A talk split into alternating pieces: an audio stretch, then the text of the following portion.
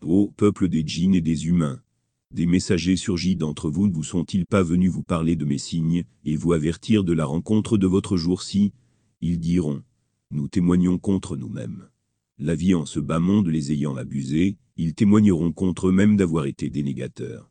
Cela, parce que ton Seigneur ne détruit jamais injustement des cités, quand ceux qui les peuplent n'ont pas été avertis. 6.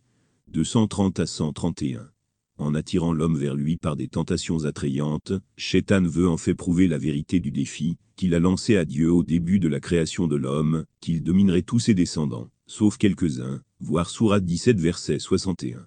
Ceux qui sont attirés par Shaitan ont des intérêts matériels clairs devant eux.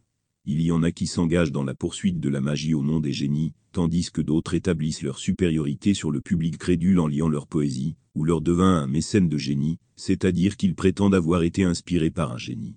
Dans l'au-delà, il sera évident que ceux qui se sont égarés, ou ceux qui ont égaré les gens, ne l'ont pas fait à cause d'un malentendu. En effet, ils ont sciemment ignoré la vérité. Il ne s'agissait pas qu'ils en restent inconscients, mais qu'ils soient incapables de s'élever au-dessus des tentations mondaines. Ils ne pouvaient se résoudre à sacrifier leurs gains temporaires. Il est évident que la direction que Dieu leur a envoyée par l'intermédiaire de ses serviteurs choisis était si claire que personne n'aurait pu rester ignorant de la vérité. Mais leur amour de ce monde les a amenés à tirer un voile sur leurs yeux. Ils n'ont pas suivi le chemin de l'orientation, bien qu'ils en aient été pleinement informés. Dans l'au-delà, tous ces accessoires artificiels, qui rendaient les gens inconscients de la réalité disparaîtront.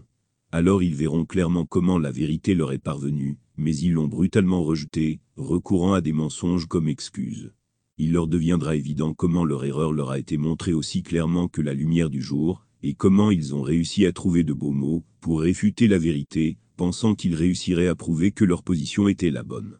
Dieu pardonne les fautes, mais il ne pardonnera pas l'insolence.